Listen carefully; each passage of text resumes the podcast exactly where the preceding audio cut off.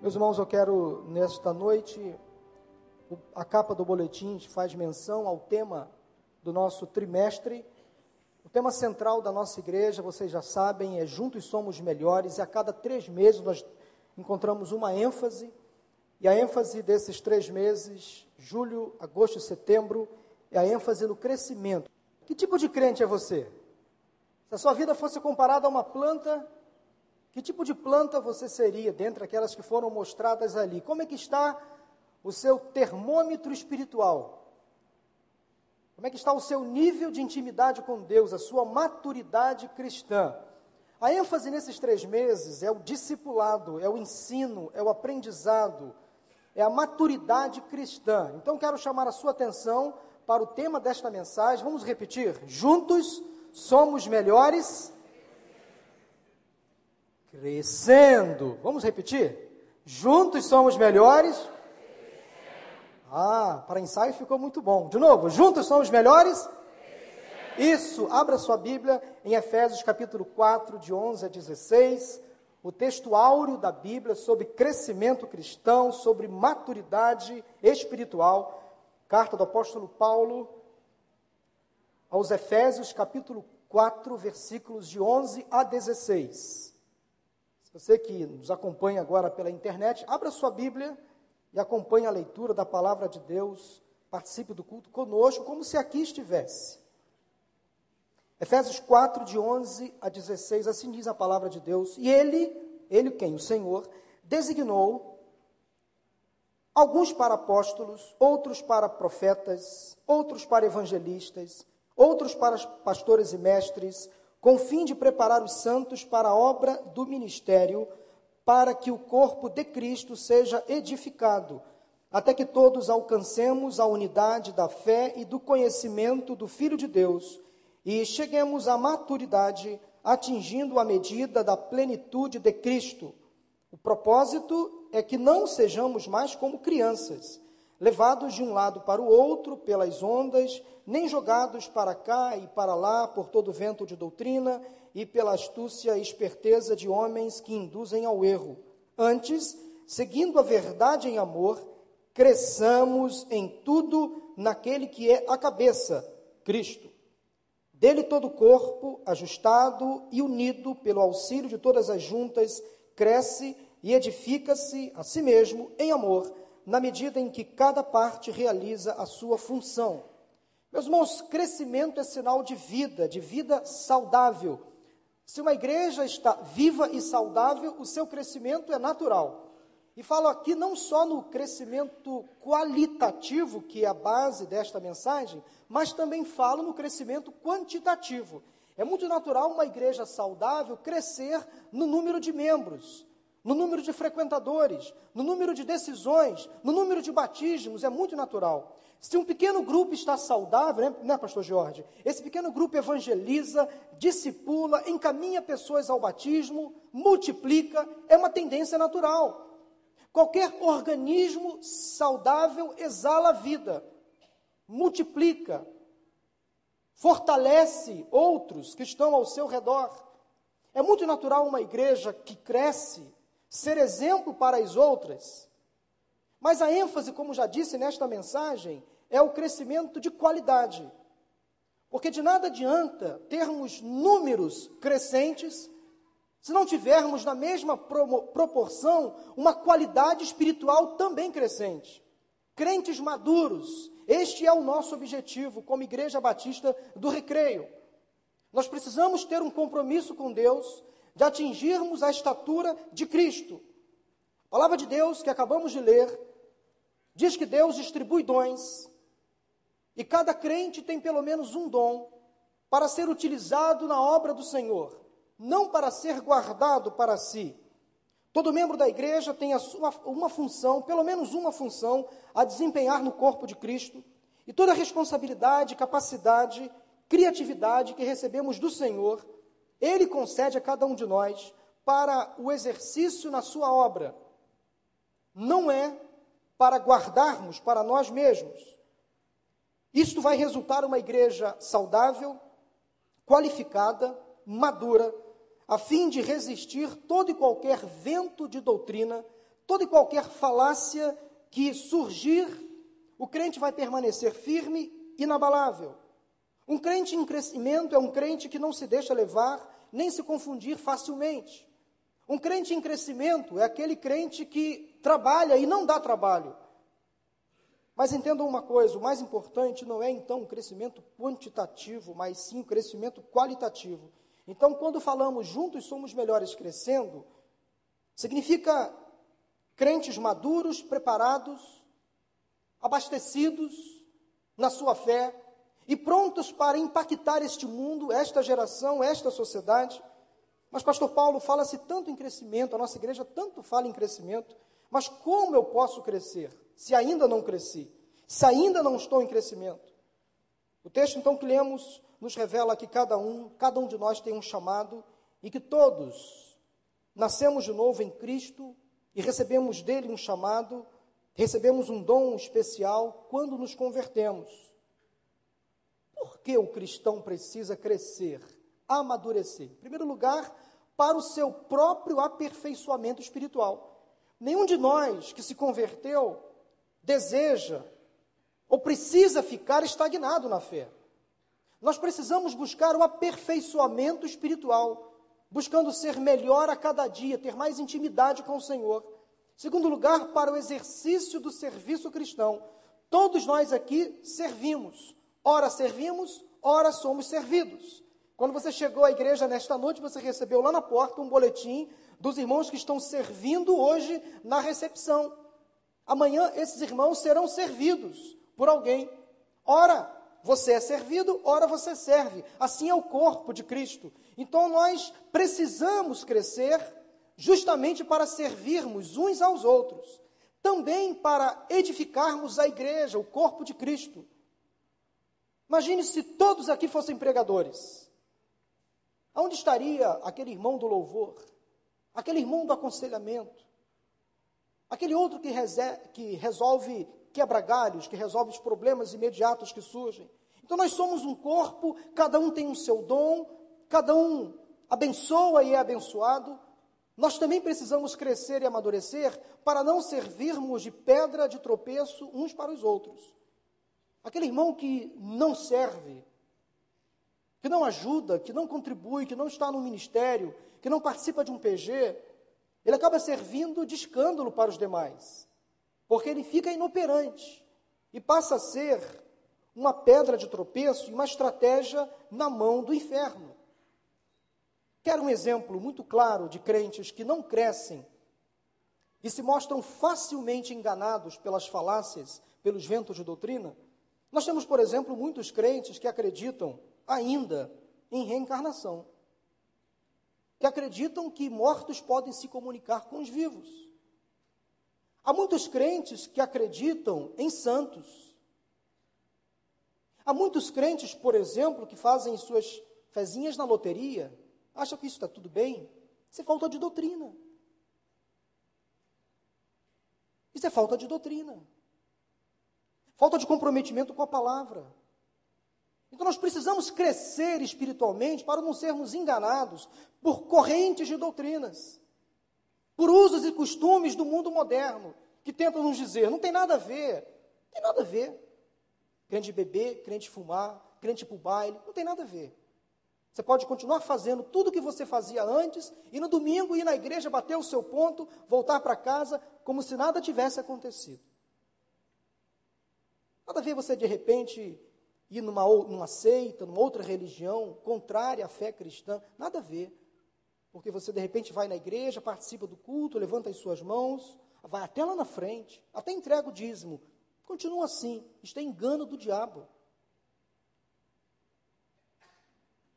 Ah, continua frequentando a igreja, para quem lá na frente se decidir se batizar, não tem necessidade. Isso é engano do diabo. Então, um crente imaturo, um crente que não cresce, ele é facilmente dominado por esse nada a ver. Nada a ver que leva o crente, um cristão, a não crescer, a não amadurecer? Primeiramente, é a falta de conhecimento bíblico. Erramos porque não conhecemos as Escrituras nem o poder de Deus. Então, conhecer a Bíblia é fundamental para você crescer. Então, o que leva muitos crentes a não crescer, a não amadurecer, é falta de conhecimento bíblico. E como tem gente que frequenta a igreja, mas desconhece ensinamentos básicos da fé cristã, falta vontade de aprender, falta interesse, falta disposição, não quer investir tempo no conhecimento da palavra. Segundo lugar, desconhece dons espirituais. Quando nos convertemos, o Senhor deu a cada um de nós pelo menos um dom. Cada um aqui convertido tem pelo menos um dom. Nenhum de nós tem todos os dons. Senão seríamos super crentes, não, depend, não dependeríamos do outro. Então, todos nós, todos aqueles que estão aqui convertidos, têm certeza da sua salvação, receberam do Senhor pelo menos um dom. E você deve colocar esse dom em prática. Se você não conhece o seu dom, peça ao Senhor. Senhor, discernimento, eu quero aprender o meu dom, eu quero descobrir o meu dom. Eu quero aplicar o meu dom na tua obra. Eu estou aqui agora exercendo um dom. O dom da profecia, da palavra pregada. Lá fora, eu posso ser abençoado, edificado com um dom que você tem. E assim é no corpo de Cristo. Ora nós abençoamos, ora somos abençoados. Ora servimos, ora somos servidos. Terceiro lugar, o que leva um crente, um cristão, a não crescer, a não amadurecer, é a imaturidade na fé. Cristãos que, apesar de terem se convertido há um bom tempo, dependem, por exemplo, totalmente do pastor. Pastor Wander, ora por mim, porque a sua oração é mais poderosa do que a minha. Pastor Wander, eu preciso que o irmão ore por aquela, por uma pessoa que está passando mal. Pastor, ore por aquela pessoa que está endemoniada. Ora você. Ou o mesmo espírito que está em você é diferente do espírito que está em mim ou em um dos pastores? Ou na liderança da igreja? Não. Se você é uma nova criatura, se você tem certeza da sua salvação, se você é um crente em Jesus, você tem o Espírito Santo. Então você tem autoridade dada por Deus para orar, para interceder. Então, crentes imaturos dependem dos outros.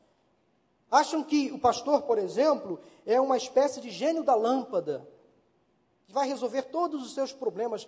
Faça três pedidos que eu vou resolver os seus problemas. Então tem crente que acha que o pastor tem superpoderes, que é um ungidão. Todos nós somos ungidos e selados pelo Espírito Santo da promessa. O que leva também muitos crentes a não crescer, não amadurecer, é a sua própria omissão. Cristãos que não se envolvem viram crentes espectadores, só assistindo culto, esquentando o banco. Vai num domingo de manhã, aí não volta à noite, porque não vê necessidade. Aí, quando sente vontade, quando o cerco aperta, vem para a igreja. Aí corre lá, pede oração, se consagra, ora, jejua, mas depois o barco começa a navegar em águas tranquilas, ele se afasta da igreja. Você conhece alguém assim? Isso é crente que se omite de estar aqui, ajudando, servindo, ouvindo, crescendo. Um outro motivo que leva muitos crentes a não crescer é o desvio do foco. Gente que vem para a igreja só para buscar bênção, só para resolver os seus problemas. Eles não querem ser solução na vida de alguém, não querem ser bênção na vida de alguém. Eu e você estamos aqui para abençoar e não para ser abençoado. Se formos abençoados, amém. Se não formos, amém também. Eu e você estamos aqui para abençoar, para servir, para adorar ao Senhor. Vou colocar uma imagem aqui e esta mensagem daqui para frente ela vai ter um outro, uma outra conotação. Você entende quando você olha para essa imagem? Talvez está um pouco desfocada, talvez uma anomalia, mas sabe que tem muito crente assim? Corpo grande, mas mentalidade, comportamento de criança. Crente que esqueceu de crescer por dentro, cresceu por fora.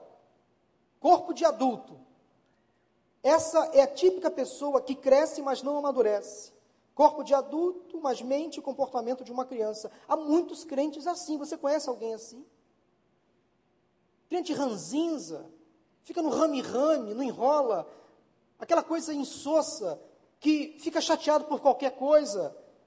que não amadurece, que reclama de tudo, vem para a igreja, reclama, não está aqui para servir, para adorar, não tem compromisso diário com a palavra, não ora, não lê a Bíblia, não traz a Bíblia para a igreja, acha que isso aqui é um simples encontro social. Me estressei no trabalho e vou para a igreja hoje para resolver os meus problemas. Quem sabe vou ouvir uma boa mensagem de vitória, uma mensagem triunfalista, quem sabe vai ter um cantor lá que vai cantar uma música que me agrada, porque eu quero que os meus problemas sejam resolvidos. Afinal de contas, eu estou passando por uma dificuldade, por uma luta, estou estressado e vou na igreja para me desestressar. Então, tomara que o pastor Wander pregue, porque a mensagem dele eu sei que é boa. Tomara que seja o Carlinhos Félix. Tomara que, venda, que venha aqui o Kleber Lucas, porque eu quero ouvir. Então, esse tipo de mentalidade é a mentalidade de um crente que não cresce, estagnado na fé. Vem para a igreja para ouvir pessoas, para ver pessoas, para abastecer os seus desejos. É como se a igreja fosse um grande supermercado, ou um fast food, onde ele entra faminto, resolve o seu problema imediato, vai embora para casa e o compromisso. E a fidelidade? E a fé diária? E pagar o preço? E o arrependimento? E a santidade? Conhece alguém assim? Que acha que está tudo bem, na verdade não está. Muito cuidado, porque eu e você podemos ser envolvidos e contaminados por gente que se comporta assim.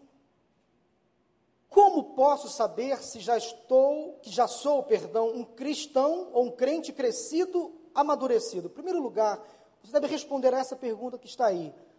Na maioria das vezes, eu tomo decisões baseado na vontade de Deus ou na minha própria vontade? Gálatas 2, 19 e 20 diz que vivo, vivo, mas não mais eu. Cristo vive em mim. E a vida que agora eu vivo, vivo no sangue de Cristo. Você já percebeu que você não vive mais a sua vida? Ou seja, se você tem Jesus como seu Senhor, você está morto. Eu e você somos pessoas mortas, mortas para este mundo, mortas para o pecado, mortas para os desejos da carne, porque Cristo vive em mim. Então, o primeiro indício para você perceber se você de fato é um crente em crescimento, é quando você responde a esta pergunta. Na maioria das vezes, eu tomo decisões baseado na vontade de Deus. Porque Ele sabe o que é melhor para mim. Afinal de contas, a vontade dele é sempre boa, perfeita e agradável. Segundo lugar, eu tenho dado mais valor às obras da carne ou aos frutos ou ao fruto do espírito. Gálatas 5, 16 a 26. Entenda isso. Mas o fruto do Espírito é alegria, paz, longanimidade, domínio próprio, temperança, bondade, fidelidade. Será que a sua vida exala o fruto do Espírito? Você já ouviu falar nos estágios do desenvolvimento humano? Psicólogos, educadores, biólogos estudaram tudo isso. Pessoas como Jean Piaget, Vygotsky, Eric Erikson, Sigmund Freud, por exemplo, dentre outros, estudaram os estágios do desenvolvimento humano. Então, como nós estamos falando de crescimento, você sabe qual é o primeiro estágio da vida de uma pessoa? É o estágio, ou a fase pré-natal, que vai da concepção ao nascimento que vai da fecundação do óvulo, todo o período gestacional, culminando no parto. O segundo estágio é a infância, que vai do zero aos três anos. É o período da lactância, onde bebês precisam se amamentar. Os primeiros cuidados. Nessa fase, a fala começa a se desenvolver. Os primeiros passos os primeiros dentinhos nascem, a primeira interação com o mundo externo acontece na fase da infância, que vai do zero aos três anos. A outra fase seguinte é a fase pré-escolar, dos 3 aos 6 anos. Épocas, época das peraltices, né? da bagunça, da agitação, preparação para a escola, época que os filhos começam a fazer perguntas: mãe, de onde eu vim? Como eu nasci? Quem é Deus? Começam mais ou menos nesta fase. Uma outra época interessante é a época escolar, que vai dos 6 aos 10 anos. E aí os filhos começam a entender as coisas, os significados, fazer junção de coisas, de fatos. A outra época muito interessante é a época da adolescência, que vai dos 10 aos 18. Como foi bom a época da minha adolescência? Eu lembro da minha época de adolescência. Há muitos adolescentes em nossa igreja. Você talvez se recorde da sua época de adolescência, como o mundo começou a fazer sentido para você, época dos questionamentos, todo mundo estava errado, você estava certo, o pai, a mãe, caretas, mas você era o cara que sabia de todas as coisas a moça esperta, descolada. E aí surgem, surge uma outra fase, é o início da segunda idade, o adulto jovem que vai dos 18 aos 29. É uma fase também muito interessante. É uma fase das conquistas, do trabalho. Depois o adulto que vai dos 30 aos 40. E uma terceira fase, um terceiro momento da idade adulta é o adulto maduro, que vai dos 40 aos 60. Também uma outra fase muito interessante. Então, a maioria das pessoas que frequentam a nossa igreja está na fase adulta. É o adulto maduro, é o adulto e o adulto jovem. Agora, a última fase é da terceira idade, que vai dos 60 anos em diante. E quem garante que terceira idade é época de fazer crochê e tricô? De ficar curtindo doença? Terceira idade época de alegria, de conquistas, de novos momentos. Há muitos em nossa igreja também vivendo essa fase muito importante. Há muitas pessoas que, na terceira idade, fazem cursos de informática, estão vivendo a vida de uma outra forma, de uma outra maneira. Agora eu quero trazer para vocês um quadro comparatório. Talvez a letra fique um pouco pequena, eu vou tentar entender com vocês a fase comparatória entre o humano e o espiritual. Então, a fase pré-natal no desenvolvimento humano é a fase onde o feto é fecundado, formado, é aquela fase preparatória para o nascimento, onde a mamãe vai ao médico, faz os exames, compra as primeiras roupinhas, é a fase de preparação para o nascimento. Na vida espiritual, é a fase onde o Espírito Santo começa a trabalhar no coração do indivíduo. Aquela pessoa, é, a sua fé é formada, ela amadurece a decisão. É aquela pessoa que vem uma vez à igreja, vem outra, o Espírito Santo vai falando, ela volta para casa incomodada, a palavra do pastor começa a falar ao coração dela, o Espírito Santo começa a revelar aquela pessoa que ela é pecadora. Então, essa é a fase do pré-natal. É a fase que antecede ao nascimento espiritual. Aí vem a data do nascimento. No desenvolvimento humano, é o parto, é quando a criança nasce, é o começo do conhecimento, da vida. O mundo se descortina para um bebê, ele passa a ter a primeira visão do mundo. No campo espiritual, é o início da caminhada cristã. É quando aquele novo convertido vem à frente, entrega-se a Jesus, confessa Jesus como seu Senhor e Salvador. Ali começa a sua caminhada espiritual. E querem saber de uma coisa importante? Quem nasce uma vez, morre duas. Sabia disso? Mas quem nasce duas, morre apenas uma. Eu quis dar uma ênfase especial, claro que o nascimento em si não é uma fase do desenvolvimento, mas eu quero trazer o nascimento para esta tela comparatória, para que vocês entendam que quem nasce apenas uma vez, Apenas o nascimento biológico está condenado a morrer duas vezes, porque morre fisicamente e espiritualmente. Agora, quem nasce biologicamente falando e também nasce espiritualmente falando, morre apenas uma vez, apenas participa da morte física, porque a sua alma está ligada no céu. Amém?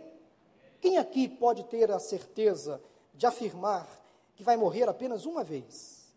Amém. O céu. Então, Talvez haja pessoas entre nós que estão na fase do pré-natal. O Espírito Santo está batendo a porta, está convencendo. Ela volta para casa, puxa vida, o pastor tinha razão. Por que, que eu não fui lá na frente? Por que, que eu não entreguei minha vida a Jesus? Quem sabe domingo que vem? É o Espírito Santo trabalhando. Puxa vida, aquilo, aquela coisa que eu estava fazendo ou falando é pecado, tem que me consertar. É o Espírito Santo gestando a pessoa, gerindo a pessoa. Aí chega o momento do nascimento, onde ela aceita Jesus, vem à frente, a festa no céu. A fase da infância, no desenvolvimento humano, é aquela fase onde a criança depende dos seus pais para tudo, não é verdade? Quem tem bebê aqui dos zero aos três anos sabe o que é isso. Depende para tudo. São os primeiros aprendizados. No campo espiritual, é quando a pessoa passa a depender de um pai na fé ou de um discipulador. De alguém que vai encorajar, que vai ensinar, que vai caminhar lado a lado. Será que alguém entre nós aqui que está nessa fase, na fase da infância espiritual, precisando que alguém caminhe ao seu lado, um discipulador, um encorajador? Mas veja bem que o crescimento, meus irmãos, é natural. Você não pode estagnar na infância. Você, como crente, não pode parar aí. Senão você travanca o processo. O crescimento tem que ser no tempo certo. E aí a próxima fase é a fase da adolescência. No desenvolvimento humano, é a vida independente, até a página 6. É uma independência vigiada, não é verdade? Mas sem grande responsabilidade. O adolescente é assim. Na vida espiritual, a vida adolescente espiritual, ele, a pessoa passa a depender menos do outro e mais de Deus. Começa a dar os seus passos sozinhos, orar sozinho, ler a Bíblia sozinho, consegue interpretar, consegue servir na igreja, já caminha sozinho, mas sempre vigiando, vigiado por alguém. Será que você está nessa fase da sua vida espiritual, a vida adolescente espiritual? Faça uma comparação. A vida adulta, no desenvolvimento humano, é a vida do amadurecimento, consolidação dos projetos. A pessoa já trabalha fora. No campo espiritual, é uma vida cristã estabilizada, madura. O cara cuida dos seus problemas. Quando tem uma dificuldade, ele sabe resolver. Não fica acionando meios e fundos para resolver o seu problema, porque ele sabe com quem contar. Ele leva na presença do Senhor, do Deus Todo-Poderoso.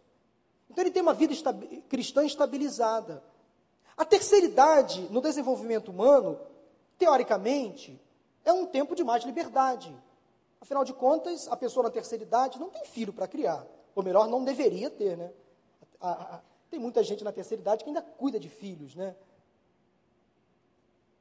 Conta-se uma história de uma mãe que num domingo de manhã acordou o seu filho oito da manhã para ir para a igreja.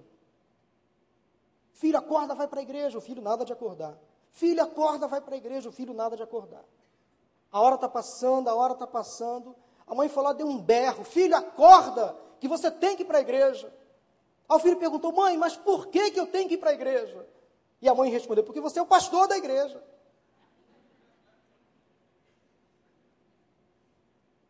Tem gente que fica assim na aba do pai e da mãe ad eterno.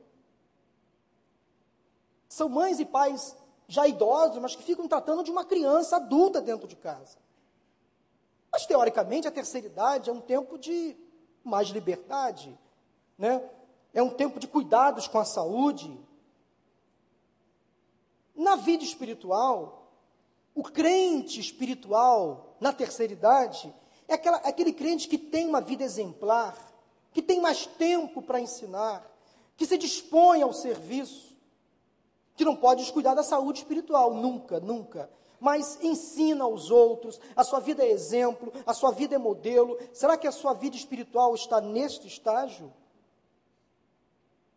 Nesse estágio de um crente já completamente maduro, que a sua vida é um exemplo, que serve de lição, que ensina, que encoraja, que tem mais tempo para se dedicar às coisas de Deus. Em que fase do desenvolvimento espiritual você está?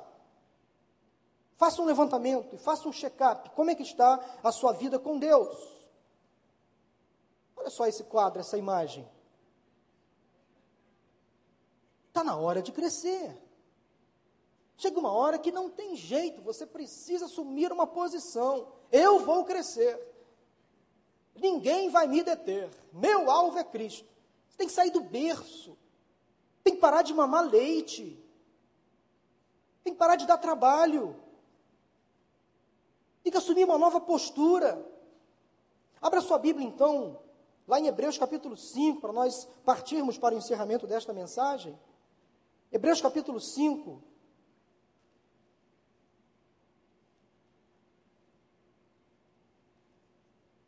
A partir do versículo 11, de 11 a 14. Diz assim: Quanto a isso, temos muito que dizer coisas difíceis de explicar, porque vocês se tornaram lentos para aprender.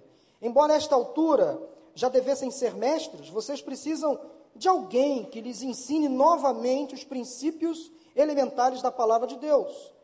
Estão precisando de leite, não de alimento sólido. Quem se alimenta de leite ainda é criança e não tem experiência no ensino da justiça. Mas o alimento sólido é para os adultos, os quais, pelo exercício constante, tornaram-se aptos para discernir tanto bem quanto mal. A carta de Hebreus, meus irmãos, foi escrita aos judeus convertidos ao cristianismo que tinham ainda uma certa familiaridade com os ensinos do Antigo Testamento, mas estavam sendo tentados a retomar as antigas práticas judaicas. Ou alguns estavam tentando judaizar o evangelho, a igreja cristã. Daí entendemos então um cuidado do escritor aos Hebreus, advertindo os cristãos contra a apostasia na fé, presente inclusive nos dias de hoje.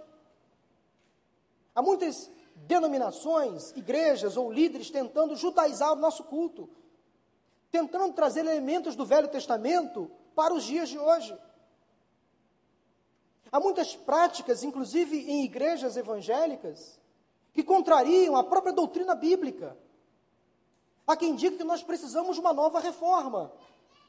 Porque venda de indulgências continuam ou voltaram em muitas igrejas evangélicas. Muitos continuam vendendo o seu lugarzinho no céu. Ou comprando, melhor dizendo, o seu lugarzinho no céu. Trocando o dinheiro por bênçãos. Toma aqui, Senhor, a minha parte. E o Senhor é obrigado a me abençoar.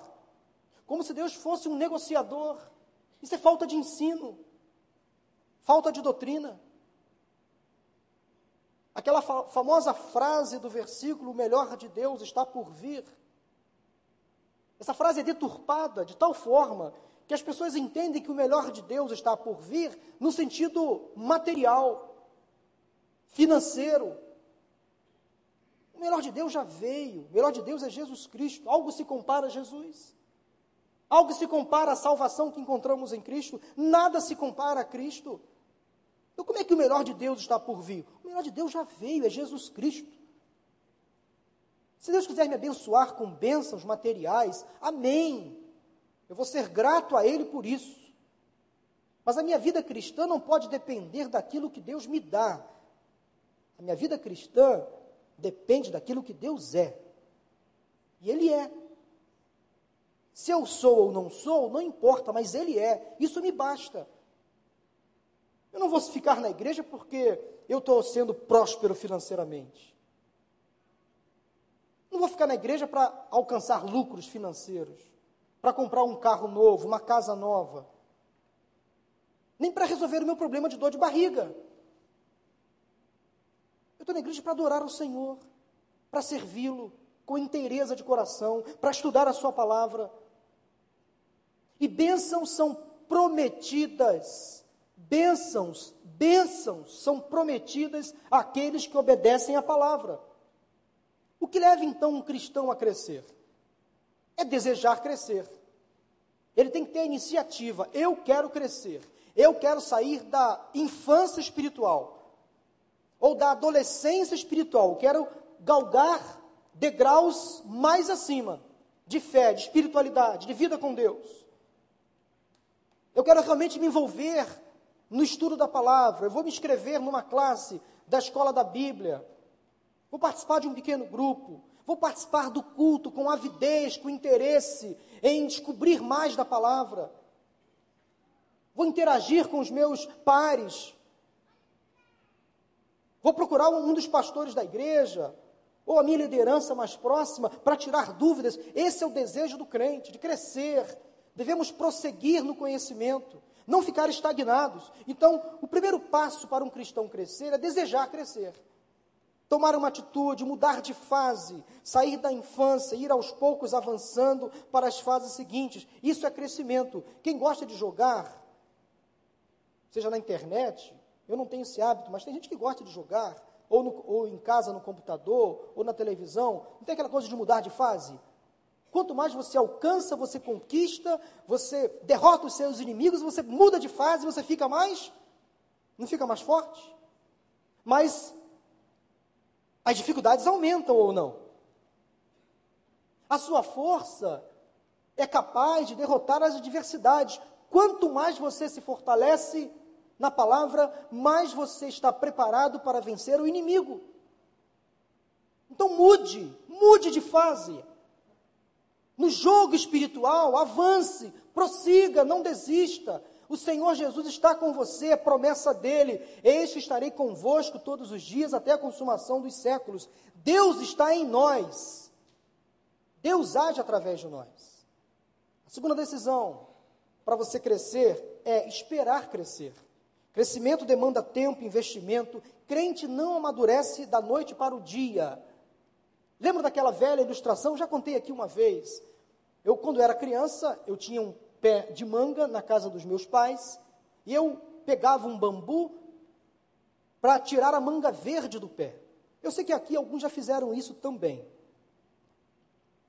Tirava a manga verde do pé, embrulhava a manga num jornal, depois num pano de prato, e eu colocava a manga como você dentro do dentro do forno, exatamente isso. Viu quantos aqui tiveram infância, né? para chupar aquela manga, porque a vontade era muito grande de chupar a manga. Eu não esperava ela ficar madura no pé, eu queria chupar logo aquela manga. Aí no dia seguinte, a primeira coisa que eu fazia quando acordava, ia lá no forno, abria o forno, desembrulhava a manga e ela estava mole. Mas a capa ou a casca ainda estava verde. O gosto era bom? Não, não era a mesma coisa. Mas a vontade de chupar aquela manga era tão grande que aquele gosto ruim, amargo, insosso ficava bom. Vida cristã não é vida de forno. Não é vida de amadurecimento da noite para o dia, de um dia para o outro. Demanda tempo, então espere crescer. Não queime etapas, vá devagar, conhecendo, conhecendo. Se você é um novo na fé, por exemplo, não tente entender, por exemplo, na sua totalidade, o livro de Apocalipse, que é um livro difícil até para grandes teólogos. Muitos deles divergem em relação à interpretação do livro de Apocalipse. Quem é você, novo crente, para tentar descobrir todos os mistérios do livro do Apocalipse? Além da verdade, a Bíblia não é um livro de mistérios, é um livro aberto. Quero dizer para você que se você é um novo crente, vá comendo pelas beiradas. Vá devagar. Hoje é leite, amanhã é uma papinha, depois de amanhã é um ensopado. Depois, um pouquinho mais, seu estômago está mais resistente, você não pode ir para feijoada direto, pode. Vai devagar, é um bifinho frito. Vai se acostumando. É um bife frito, é um frango assado. Aí já entra, de repente, sei o quê? Um caldo verde, um mocotó. Tá, já está ficando pesado, né? Um mocotó. Não entra logo com sarapatel, com um negócio de. O que, que tem pimenta lá na Bahia? O que mesmo? Acarajé. Vai fazer mal, vai dar negócio no estômago e depois vai para o intestino, o negócio não fica bom. Vai comendo devagar. É assim que tem que ser com a Bíblia. Vai devagar, vai pelas beiradas. Eu conheço aqui, vou conhecendo ali, mas não desisto. E aí, como o seu estômago vai se preparando, vai chegar uma hora de comer uma feijoada, aquela bem carregada, e você não vai sentir. Então vai devagar, vai conhecendo aos poucos a palavra. Então crescimento, irmãos, demanda tempo.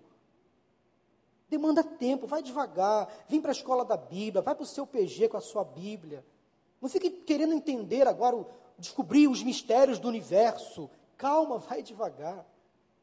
Terceiro lugar, dedique, dedique-se ao ensino da palavra e à oração. Leia a Bíblia, estude, medite nela, dia e noite. Ore ao Senhor, mantenha um compromisso diário de oração. Nós temos, inclusive, cultos diários de oração em nossa igreja, todo dia, de sete e meia às oito horas da manhã. Domingo é de oito às nove. Todo dia. Mas se você não pode vir ao culto, ore em casa, ore no trabalho. Ore enquanto você está indo para o trabalho. Mas tenha um compromisso diário com Deus. Oração é audiência secreta com o sagrado. É encontro com Todo-Poderoso. Abra o seu coração para Deus. Pega a Bíblia, leia, estude, medite. Isso é um passo importantíssimo para o seu crescimento espiritual. Em último lugar, você deve obedecer aos mandamentos do Senhor. Ouvi recentemente de uma irmã, pastor, a vida cristã resume-se na obediência. Obediência. Sabe qual é o ABCD do cristão? Obedecer. Qual é o ABCD do cristão? Obedecer. É prático, é simples, mas como é difícil obedecer. Aí entra em choque as nossas vontades, os nossos desejos. O apóstolo Paulo falava sobre isso. O bem que quero fazer, não faço, tenho dificuldade. Mas o mal que evito, acabo fazendo. A luta entre o espírito e a carne é fato, é verdade. O apóstolo Paulo viveu isso que você e eu vivemos. Mas vale a pena dizer não ao pecado, vale a pena dizer sim para as coisas de Deus. Então aprenda a obedecer, aí você realmente vai entrar no estágio acima, na fase adiante. Então, tenha um interesse em crescer, espere crescer, tudo no seu tempo. Leia a palavra, estude, medite, vem para a classe da escola da Bíblia, ore ao Senhor, obedeça aos mandamentos do Senhor. Eu gosto muito, para terminar, de Deuteronômio 28, de 1 a 3, versículo 6.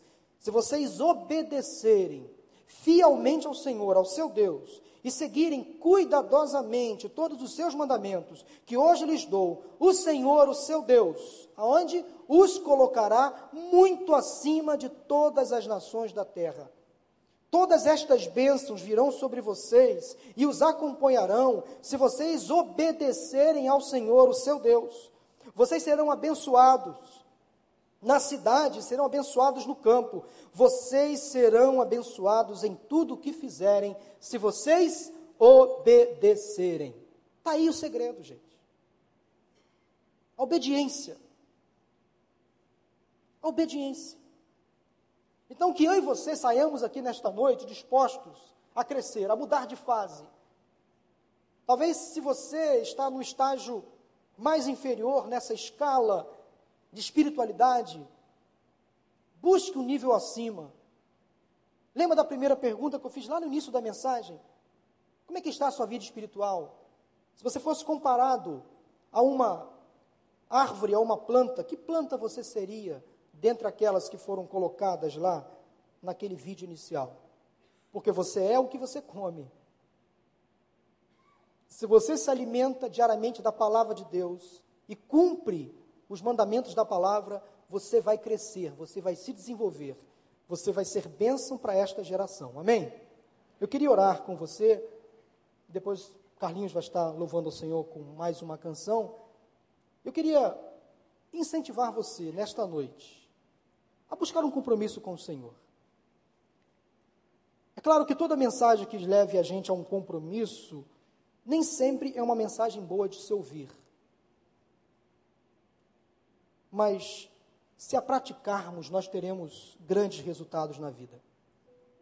Eu queria incentivar você a buscar a presença de Deus com mais intensidade, a motivar você a ser um crente fiel, onde a sua teoria combine com a sua prática, onde a sua fala seja condizente com o seu comportamento. Isso é um ideal para todos nós. Queria que você saísse daqui nesta noite motivado ah, se você ainda não teve um compromisso com Jesus real, frequenta a nossa igreja talvez há muito tempo, mas não assumiu um compromisso de salvação. Eu quero confessar Jesus como meu Senhor e Salvador. Você toma essa decisão hoje. Ou de repente você já frequenta a igreja há um bom tempo, até já se decidiu, deu o seu nome lá para o pastor Tiago, mas não levou a fé adiante, parou, estagnou, não foi batizado. É hora de você voltar a assumir esse compromisso com o Mestre. Diz, Senhor, eu vou levar a vida cristã a sério, eu quero crescer. Eu quero voltar ao início de tudo e retomar o meu compromisso contigo. E daqui para frente não te abandonar jamais. Levar a vida cristã a sério, porque o Senhor me leva a sério. O Senhor investe em mim, me ama do jeito que eu sou. Eu quero nesse momento fazer um apelo de consagração de vidas na presença do Senhor. Este apelo inicial, vou fazer dois apelos. O apelo inicial é para crente. Se há algum crente entre nós que está vivendo uma vida espiritual rançosa, pastosa, aquela coisa meio sem graça, quem sabe você nesta noite precisa assumir um compromisso fiel com Jesus. Eu vou levar a vida cristã a sério. Que negócio é esse de ficar crente Raimundo, um pé na, na igreja e outro no mundo? Eu vou lá, venho cá, assuma um compromisso fiel. Eu vou me batizar assim. Eu vou servir nesta igreja eu vou entregar o meu dízimo, eu vou ser um dizimista fiel, vou participar de um pequeno grupo, eu quero vestir a camisa de crente, não vou me envergonhar do Evangelho. Esse é um primeiro apelo. O segundo apelo é para aquelas pessoas que frequentam a nossa igreja e que estejam talvez naquela fase do pré-nascimento, o pré-natal. O Espírito Santo está falando com você, mas você adia, talvez achando não é a hora certa de nascer de novo. Deixa para depois, para a semana que vem. Você assistiu ao batismo domingo passado e pensou talvez eu possa estar no próximo batismo. É o momento de você confirmar essa decisão ao lado de Jesus. Então, ao primeiro apelo, eu quero perguntar aos crentes, aqueles que já são crentes, mas que estavam levando uma vida assim meio lá, meio cá. Você quer assumir um compromisso hoje fiel com Jesus? Senhor, eu não vou te abandonar jamais. Eu vou levar a vida cristã a sério. Levante a sua mão se alguém quer assumir esse compromisso. Deus abençoe. Mais alguém? Deus abençoe, Deus abençoe, Deus abençoe. Amém. Deus, muitas pessoas, Deus abençoe. Amém. Pode levantar a mão se você é um crente, mas quer levar a vida cristã mais a sério. Deus abençoe. Amém. Amém. Ao segundo apelo que eu fiz, ele é mais importante. Que diz respeito a novo nascimento, a conversão. Esse é muito mais sério.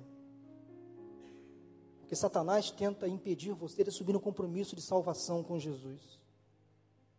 Neste culto de quinta-feira, eu quero perguntar se alguém entre nós que deseja entregar a sua vida a Jesus, confessando Cristo como seu Senhor e Salvador, e dentro em breve buscar o batismo como ato de ordenança, ato de fé. Quero perguntar se você deseja tomar essa decisão, se você veio aqui hoje.